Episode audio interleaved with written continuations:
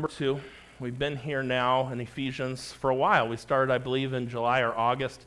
The months all run together, and we're going through the book of Ephesians. Last week we had our revival meetings, and I thank the Lord for Brother Joe Mark being here with us and uh, the meetings that we had Sunday through Wednesday. Today I want us to look at the scripture here, and we're going to continue here in the book of Ephesians. It's such a rich book, so much good stuff. I want you to see some things this morning that will be a blessing to your heart and also be a challenge to us as we go through. We've been, as we go through here, you look at our world. Our world is a world of differences. People have different opinions. We live in a world where there's a lot of political differences. And uh, we live in a world where there's a lot of social differences. And people have different opinions and different thoughts and all of these different things. And, uh, and for me, my thoughts, you know, my opinions are the right ones. Their opinions are not the right ones. You know, that's just how it, how it is. And, uh, but when it comes to biblical opinion, it isn't biblical opinion, it's Bible truth.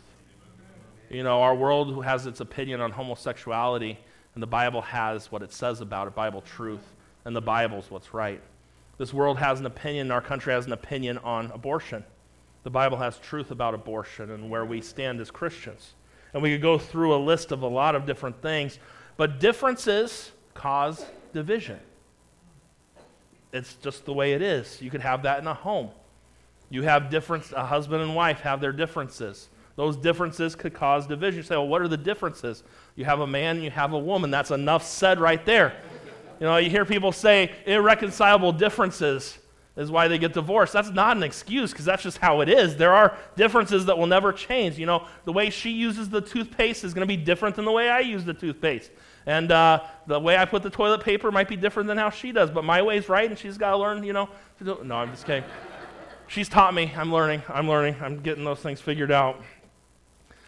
But when we look at this, we see these verses. We looked at last or two weeks ago, we saw some of the differences between the Jews and the Gentiles, and that's what this all circles around right here. And we're told in chapter number 2, from verse 1 through 12, about the richness of our past and um, our lost condition. And Paul tells us in verse, look at verse 13 again.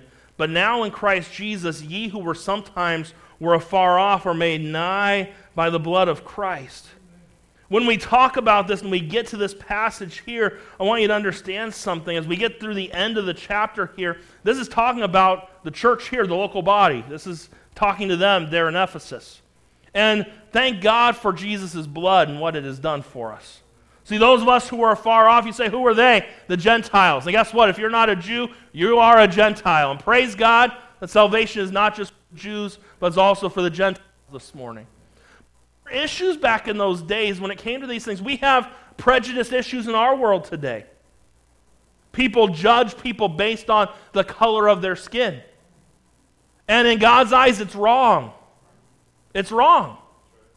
There should be no prejudice. You shouldn't look oh, well, they're poor and I'm. No, everyone, the Lord, it's, the ground's level at the cross. Doesn't matter if you're a poor bus kid in Chicago or if you lived in Beverly Hills and a uh, spoiled brat in a house over there. The ground's all level. Society might say there's different levels of different things, but the Lord said there is no difference. And that's what we're looking at this morning, and we'll dive in here and see some things you see the two groups that he's dealing with, he talks about here. He's talking about in the body of Christ is made up of both redeemed Jews and redeemed Gentiles. And for some, that was hard for them to get past. You see there in verse number 11, wherefore remember that being in time past Gentiles in the flesh, who are called uncircumcision, by that which is called the circumcision in the flesh. That's the Jews, Gentiles, the thing there. And we've talked about the differences a couple weeks ago there. In this passage, Paul teaches us that in Jesus there is no more Jew or Gentile, there's only Jesus and those who believe in him. You really could break down this world into two groups of people. Are you ready? Believers and unbelievers. That's how you could break it down. And today I want us to look and see what Jesus did and see this passage and see how verse 14 it says he is our peace. Do you realize this world does not know what peace is? Why? Because of opinions, differences, and divisions that are caused. So let's look today and see how Jesus is our peace. Number one, what did he destroy? What did Jesus destroy? Paul tells us in this passage what he destroyed. But you see, before he gets into it, the first thing he says, For he, that's Jesus Christ, he is our peace, who hath made both one and hath broken down the middle wall partition between us. The Bible calls in the book of Isaiah, the prophet, he spoke of the coming Christ and they called him the Prince of Peace. Paul says that Jesus, he's our peace. He's the one, he's the ground of peace for both the Jews and the Gentiles. In other words, the Jews could never get peace with God through their rituals, through their sacrifices, through their attempts of keeping the law. Regardless of what they did, they would still be sinners because once you offend in one part of the law, you're an offender of the law. But on the same token, on the other side of it, the Gentiles had no way to approach God. So they had no hope of peace from any of their means. And what the Bible's telling us here is what the law couldn't do, what sacrifices couldn't do, what works of the flesh could not do, Jesus accomplished when he died on the cross. We're told that he hath broken down that middle wall of partition. That phrase broken down means to dissolve something coherent into parts to destroy. In Jesus, when he died, he broke down, and there are some things that came to an abrupt end. Notice what he destroyed when he died, letter A. He destroyed a social wall. Many commentaries I've read, and you got to be careful, commentaries, they're man's opinions, okay? Just remember that. I don't take a commentary as Bible because you can pick up another commentary and it's going to say something different. Commentaries sometimes are a good thing, but a lot of times they're not very good. And uh, be very careful with those things. A lot of people say that this was the middle wall partition was just referring to the law. And maybe it was, but I think verse 15 is referring to the law, which we'll talk about in a couple minutes.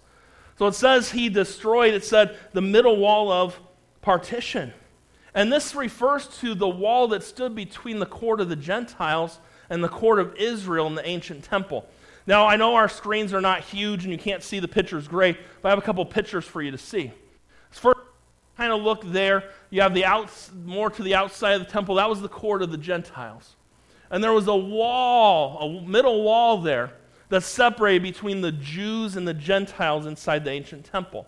And that was the middle wall, a partition is what it was and there were openings where you could a Jew could go in. But basically, the gist of it was the Holy of Holies, all that of God was on the inside. They were able to be near the Jews. The Gentiles were afar off. Isn't that what the Bible also says right here? Look at the next picture. I might make it a little clearer for you. Kind of see that wall a little bit better. Now, this picture is not from you. This is a drawing to kind of give you an idea of it. Just don't, oh, Pastor got an old pit out there. Probably didn't have pictures back in those days. You know, I can't believe everything on the internet. Just remember that. Abraham Lincoln said that. Um, some of you tonight will get that, okay? So you see there, you see the wall that separated the two. They've, archaeologists have actually taken and found one of the signs that were hung over the, or to the side of the openings. And here's a picture of what it looked, what kind of looked like. And all of you can read what that says, right? Yeah? All right, this is what it says No foreigner may enter within the barricade which surrounds the sanctuary or an enclosure. And when he was caught doing so, will have himself to blame for his ensuing death. The Jews did not want any Gentiles on their side of that wall. The Gentiles were supposed to stay out.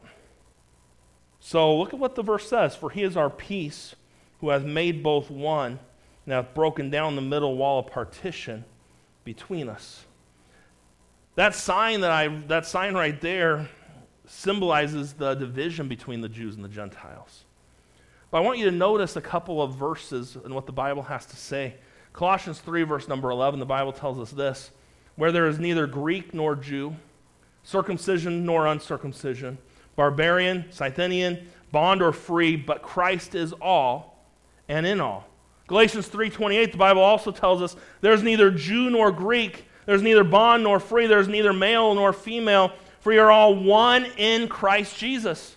Now, this doesn't mean that we lose our nationality, we lose our religious, social, and sexual identities. That's not what it's saying here. It's not, oh, they're getting it right by putting on your driver's license that I'm not male or. That's no, no, no, no, no. That's not at all what's being said here. I was asked when I was, gonna, I was getting ready to do my real ID license, like, what, are you male, female, or was it non binary? They said. I said, non binary? What's that? And then they explained it to me. I said, What do I look like? I look like a man. I'm male. There you go. There's only two. And uh, she gave me a weird look when I said that, but that's not what this is talking about here. What this is saying is it simply means that no person has any advantage over anyone else when it comes to Christ. We're all, when we're, we're all one in Him. The ground's level. Doesn't matter if you were Jew or Greek. Doesn't matter if you were, and you think about those things, man, that wall, that wall meant something to those Jews. And Jesus said that wall means nothing. Jesus died so that wall of separation could be gone. And he didn't come so that separation between the Jews and the Gentiles could be broken. He came to get rid of the wall that separated man from God. We'll talk more about that in a little bit. Jumping ahead of myself. We see letter A. We see he destroyed a social wall. Letter B. We see he destroyed a spiritual wall. Look at verse number 15.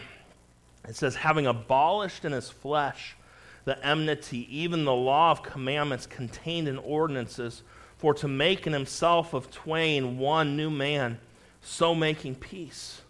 We see destroyed a spiritual wall. Look at what it says there, having abolished in his flesh the enmity. The enmity, that word means hostility. The source of the enmity between the Jews and the Gentiles, what was it? It was the law. It says right there, it rested in the law of commandments contained in the ordinances. The Jews despised the Gentiles because they dishonored and disregarded the law of God. The Gentiles despised the Jews because they sought to keep the law. And the Jews, with their strict adherence to it, their dietary laws, their laws of dress, their laws of governing, all these different things, what happened was that the Gentiles who were on the outside did as they pleased. The Jews tried to live a certain way, and it didn't make people happy. As a Christian today, we're supposed to not be like this world, right? Sometimes people don't like that. You think about how the you kind of compare the comparisons just a little bit right there in those things. But what I want you to understand is, well, there's great hostility between the two, between the Jews and Gentiles, and between all kinds of people. I want you to understand something. Regardless of it, all men were sinners. Yes, the Jews tried to keep the law, and yes, the Gentiles, for the most part, didn't care about the law. But when you offend once in the law, the Bible is very clear all have sinned and come short of the glory of God. All. There is none righteous, no, not one. The wages of sin is death. And this is what the Jews never considered and what the Gentiles never knew. Galatians 3, verse number 10 says, For as many as are the works of the law are under the curse. For it is written, Cursed is everyone that continueth not in the things which are written in the books of the law to do them. When Jesus died on the cross, he tore down those walls, those spiritual walls between the lost sinner and a holy God. And Jesus Christ can take a sinner that's a Jew and a sinner that's a Gentile, and then come to him by faith and get saved. Is that my phone? My phone's listening. Hey, if Siri's listening this,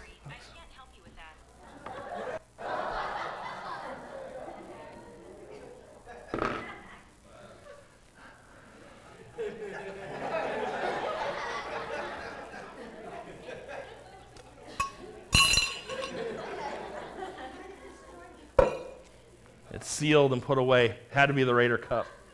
It's the weirdest thing that's ever happened. I've never had anything like I've never had anything like that ever happen before. Siri was listening, but then she couldn't help me with that. See, at least with Jesus, he's listening and he can help you. See? Spiritual application there. I don't even know what I was saying.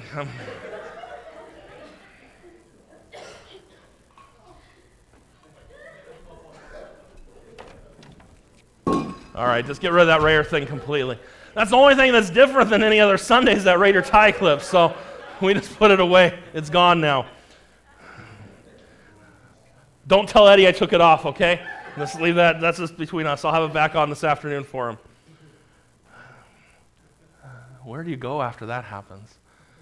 That verse is a good one, but we already went there. I'm trying. I'm trying to get my thoughts back. It happens. Hey, you get up and preach in front of people, and you can lose your thoughts. It happens, and uh, there weren't a lot of thoughts in here to begin with, so it doesn't help me.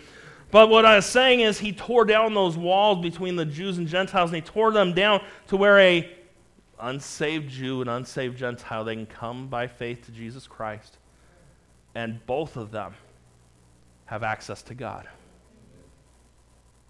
Praise God for that this morning. In Christ, those things disappear. When we're in Christ, we're made right with God apart from the deeds of the law. And we're made right with one another. That's one of the reasons why God wants his people to get along. You know, we, we fight so much with God's people. And in a church, there's so many divisions and so many little things that come up. That's why Jesus said, This shall all men know that you're my disciples if you love one another. See, Christ's supposed to bring, and you know, I can guarantee you this in this room, we have a lot of people with lots of different opinions. And a lot of people that have their opinions think that their opinion is right.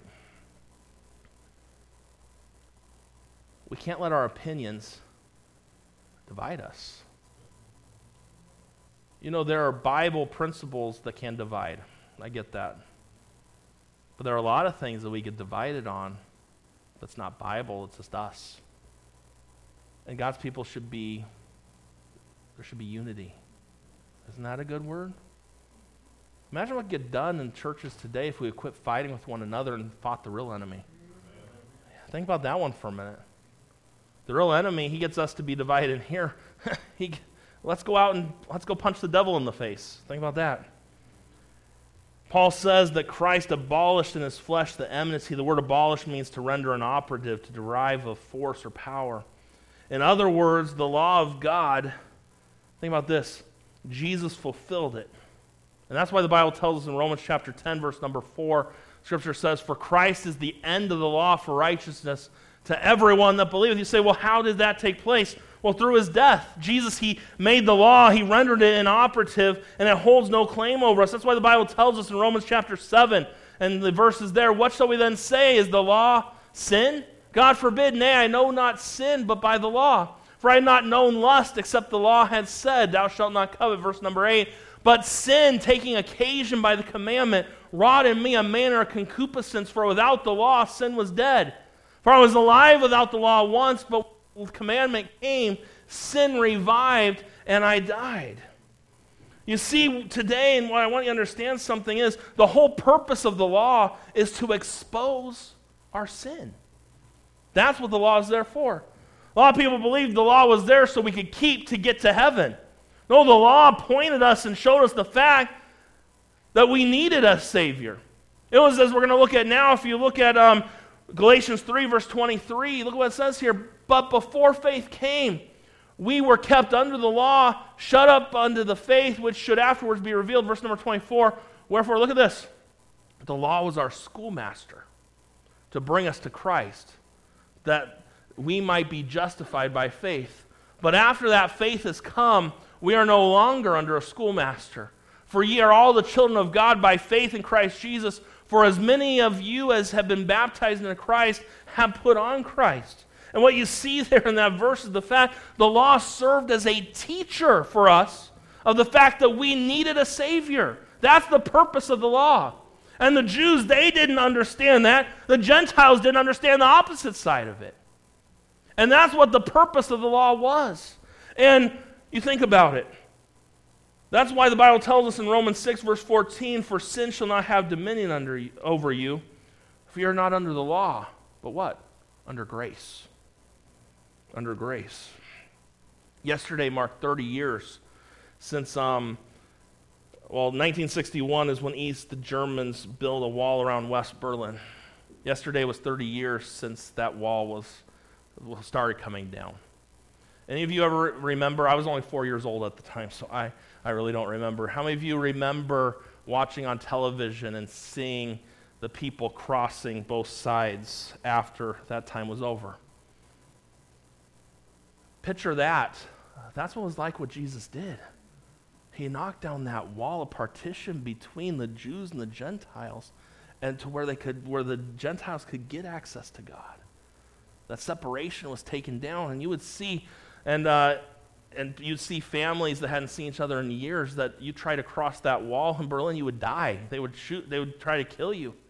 Where that wall is, and you see families hugging, and the things that would take place. And that's a small glimpse of what Paul's trying to teach us, what took place when Jesus died for us. You see, when Jesus broke down the walls between the Jews and the Gentiles, he made it possible for longtime enemies to be brought together as friends. He made it possible for a lost, wretched sinner to be embraced by God. He, met, he made reconciliation possible for every person. We see what Jesus destroyed, then, number two, what Jesus did. Paul, having told us what Jesus destroyed, Paul now tells us how he did it and what he did for us in that. What did you look there? Look at verse number 16. It says that he might reconcile both God in one in one body by the cross, having slain the enmity thereby. You see the word letter A, we see accomplish. What do you accomplish? He accomplished our reconciliation. The word reconcile means to bring to a state of harmony. The Lord Jesus, in his death, destroyed the wall of separation that stood between the Jews and Gentiles and between God and man. He was able to take all parties and bring them together in himself into harmony. He brought man together with man, and he brought man together with God. The ultimate goal, as I said before, was not so man and man could be reconciled together, it was so that man could be reconciled to God.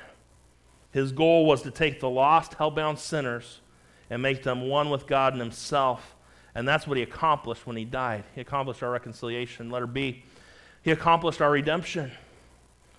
See the rest of that verse there, it says, having slain the enmity thereby. Jesus did all this when he gave himself as the perfect sacrifice on the cross for us. The word slain means to kill or to utterly abolish. Jesus Christ died on the cross and he delivered us and those who believe in him from the power of the law and the penalty of sin. You say, well, how did he do that? Number one, by becoming subject to the law. Bible tells us in Galatians chapter number 4 verse 4 and 5, but when the fullness of time was come, God sent forth his son, made of a woman. Now look at the last last four words of verse 4. Made under the law to redeem them that were under the law. Think about this the fact that God Jesus Christ, He's God, right? I think we would all agree with that. You better agree on that. If you don't have that one figured out, you need some help this morning. But in order to redeem us, He made Himself under the law.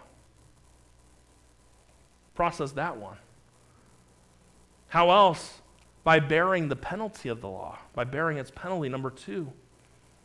Bible tells us Galatians 3:13 Christ hath redeemed us from the curse of the law being made a curse for us. For it is written, Curses everyone that hangeth on a tree. What is the cur- what is the the wages of sin is what? Death. Jesus Christ was he became subject to the law and then he bore the penalty of it. Death. Did he ever break the law? No. But he took our place, he took our penalty. And then number three, he did it by offering himself in the place of the sinners. That's what 2 Corinthians 5.21 is all about. For he hath made him to be sin for us who knew no sin, that we might be made the righteousness of God in him. Praise God. That's what he did and what it cost him to do what he did. He reconciled us, he redeemed us, and it cost Christ everything for us. What Jesus destroy? That wall of separation. Think about when he died on the cross, the temple veil was torn in two. What did Jesus do? He reconciled us, He's redeemed us. Uh, which leads us to number three and lastly this morning what Jesus delivered. Look at verse number 17 and 18, and we'll be done here in a few minutes. Don't get too comfortable. I say that just to keep your attention a few minutes longer. And came and preached peace to you, which were afar off, and to them that were nigh. For through him we both have access by one Spirit unto the Father. See, what did he deliver to us? Letter A. He delivered a message of peace. The word peace appears in these verses that we've looked at this morning three times. when the word peace appears in that, those few verses several times, it's a subject that the Lord's trying to get us to pick up on. I think it's, it's kind of being repeated there. Peace. Peace between people speaks of harmony, unity, and concord. And that's what Jesus did for the Jews and the Gentiles. But in verse 17 here, it's not talking about the peace between a Jew and a Gentile. It's talking about the peace between God and man. The word preached here is the, same word that's often translated in this in the New Testament gospel. It is literally the good news. Paul is telling us here that the Lord Jesus secured peace with God through his death on the cross, and that he has gone out to both the Jews and Gentiles declaring the good news that they both can be saved from their sins. And that good news still saves today, the gospel. We need the gospel. And those who come to Jesus Christ will always find a willing Savior. Praise God for that. Delivered a message of peace, letter B. He delivered a message of permission. For through him, verse 18, we both have access by one Spirit unto the Father. The word access means the act of moving to or to bring to. In other words, when we come to Jesus Christ by faith, we're placed in a position of being brought to God. The word access is only used three times in the New Testament. In that verse we just read, it's also used in Romans chapter 5, verse number 2. The Bible says, By whom also we have access by faith into this grace wherein we stand and rejoice in hope of the glory of God. And then in Ephesians 3, verse number 12, is the other time it's used. In whom we have boldness and access with confidence by the faith of Him. Each time it's used, it refers to a believer's access to God. It has to do with and refers to a court official who is responsible for introducing people to a monarch. That person controlled access to the king. Jesus said unto him, I am the way, the truth, and the life, and no man cometh unto the Father but by me. The book of Isaiah talked about the fact that our sins have separated us from God. When Jesus died on the cross, he tore that wall down. He reached out and claimed us and brought us to God. Give you a quick illustration. We'll be done here in just a minute this morning. Many years ago in England, there was a young boy by the name of William. He stood at the gate of Buckingham Palace. He stood there for most of the day wanting to see the King of England. He didn't really want to ask the king for anything, he just wanted to meet the king.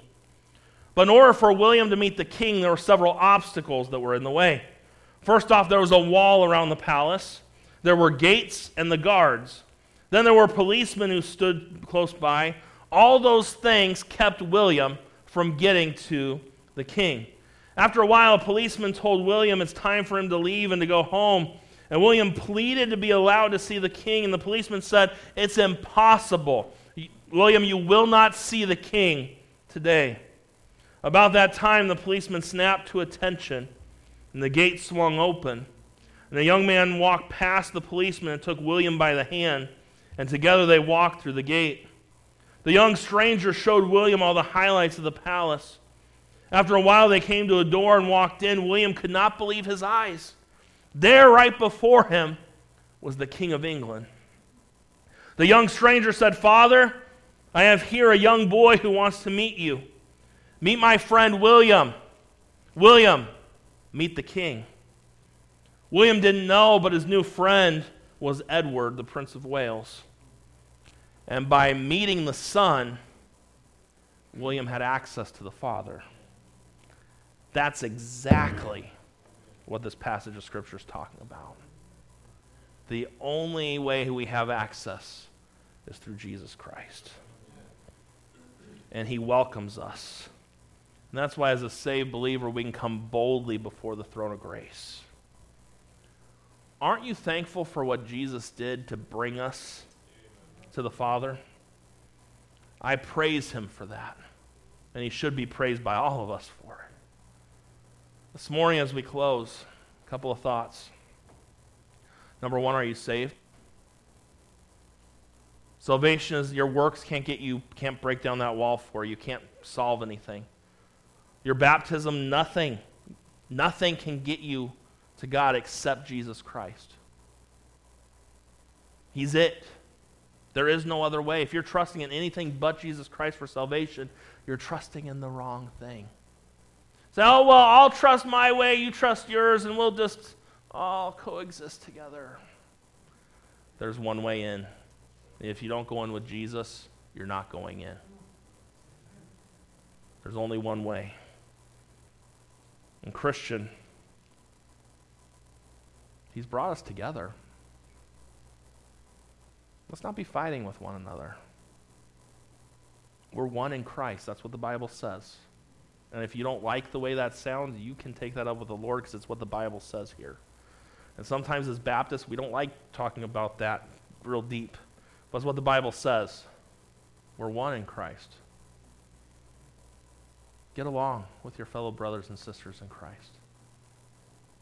Hey, um, husbands and wives, yeah, you should get along. Unity. For unity in our homes. For unity between young people and their parents, and most of the time the young people just need to get right and do what their parents tell them to do. Yeah. Unity.